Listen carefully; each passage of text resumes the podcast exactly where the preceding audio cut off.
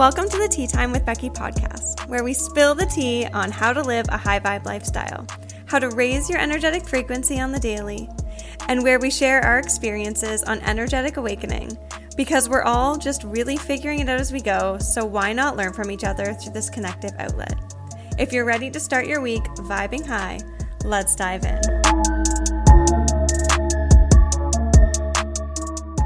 Hello and welcome back to the Tea Time with Becky podcast. For those of you who are new here, I am your host, Becky. I am a Reiki master, a sway and emotion code healer, and I help women liberate themselves from their past, from past cycles or trauma or generational patterning. I help them find joy and be fully grounded and present in their current reality, and I help them manifest the reality and the dreams that they know they're worthy of living. I'm also an author and clearly a podcast host, and I am so full of gratitude that you are here joining me today.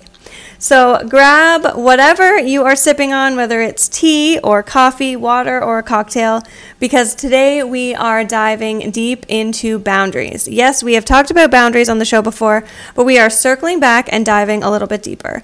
So, first, what are they?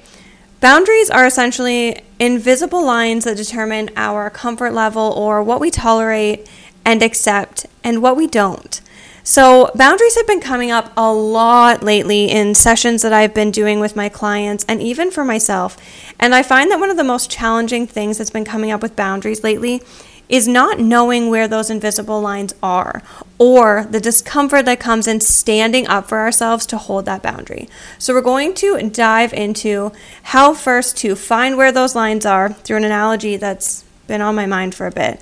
Um, and then we're going to dive into healthy ways and verbiage to stand up for ourselves ourselves in those boundaries. So, I personally had a crummy experience recently, and I was chatting about it with a friend, and this analogy came solely from her sending me a poop emoji.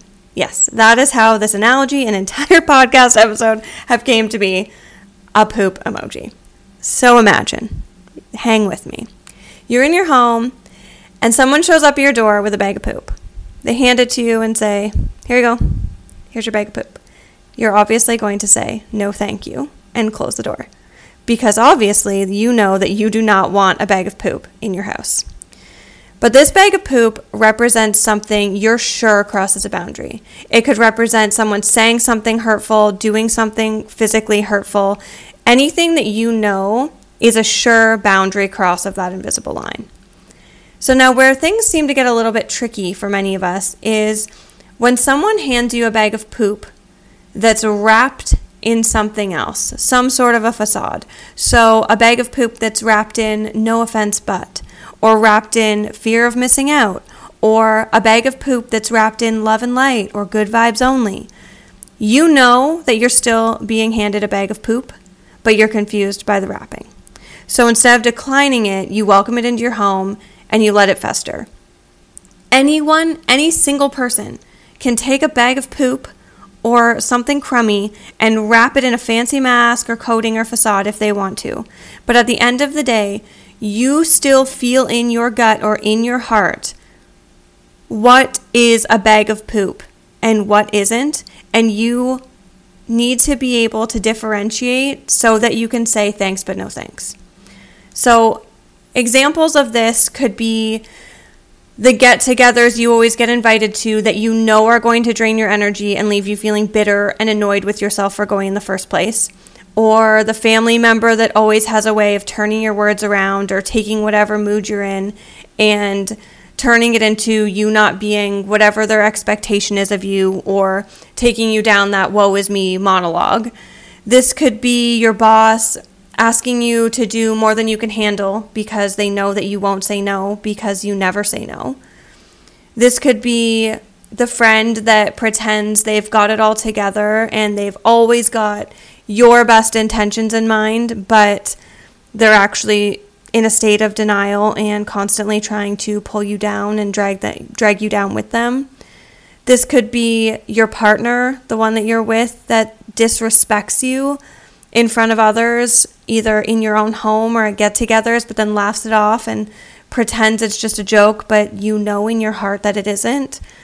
Whatever these bags of poop are for you that you're currently accepting into your house, into your energy, take an actual moment to think about them.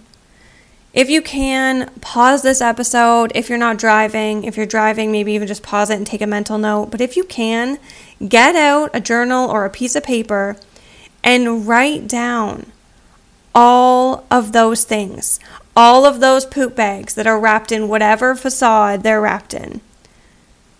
Write them all out because those, this entire list, are the boundaries that you're currently actively letting people cross. So write them all down. When you're ready, come back here and take a look at them. Don't beat yourself up or allow yourself to get overwhelmed at this. Just take a moment. Don't throw your paper and say, F this, it's too much. Why did I even bother?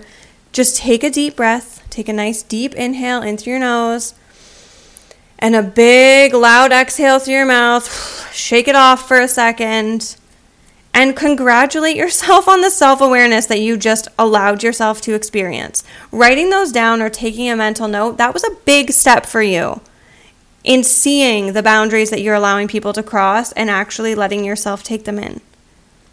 So, what we're actually going to do is we're just going to choose one of those from that list. You're just going to choose one single poop bag that you are no longer going to welcome into your house. This is the first boundary that you are going to start with that you're going to say no thank you. When that person tries to hand you that bag again, you're simply going to say, no, thank you. But in a real life sense, and once again, if you have a piece of paper and you want to jot things down here, if you're someone who needs help with verbiage, feel free to just, if something resonates for you, jot it down so that you have this tool that you can remember, even if you want to read it over a couple times, because you know that boundary is going to be crossed so that you have it as support. So this could look like thanks for the invitation, but I don't have the energy to commit right now. Or thanks for the invite, but I need some time to process to see if I have the energy to, to attend. This is in the case of an invitation or a gathering you know crosses the boundary, or you know will involve people who cross that boundary. Or in the case of a verbal boundary crossing, I currently don't have the space or capacity or energy. You decide what verbiage resonates with you there. So I currently don't have the space to respond to the things you just said. I'm going to allow myself some time to process. And if I have a response, I'll get back to you. Because this gives you the time and space to walk away, to sleep on it, before you just respond without being able to get your center, become grounded, or the time to maybe not even respond at all. It gives you time to calm down so you're not having an urgency response or a fear response.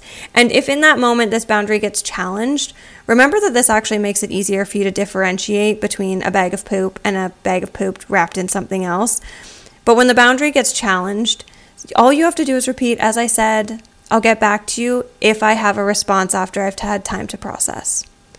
Another example if someone close to you is trying to pull you into a conversation or doing something that crosses a boundary, you can simply say, I can see how that's something that you're into or is a conversation that may be beneficial for you to have right now. However, I'm going to pass on it right now. It just isn't something I feel is good for me right now.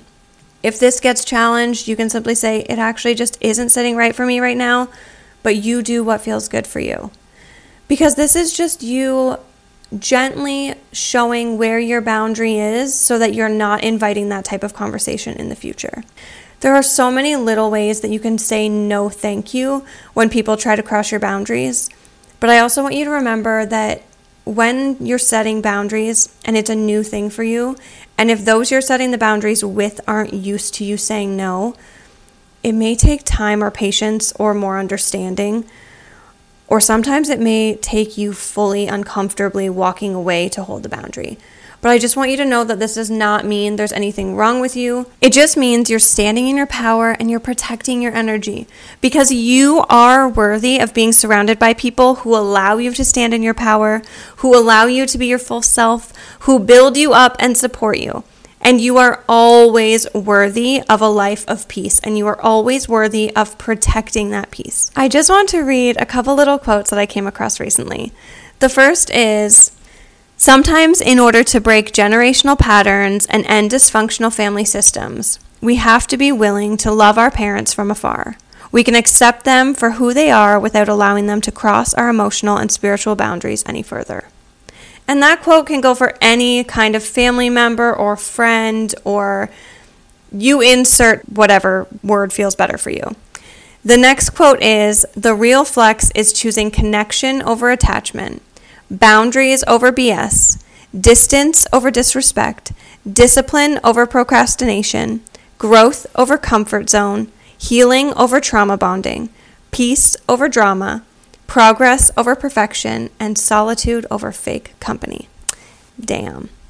So I really hope that these last little blurbs have given you that little bit of loving motivation and the reminder that when you're setting healthy boundaries, though sometimes it may feel hard or heavy or shitty or lonely, or if you're questioning yourself, know that you are not alone. Seek support from the people who you know care about you, or seek support from someone who you know can support you on your journey. So much love to you in your boundary setting, babe and I will talk to you on the next one.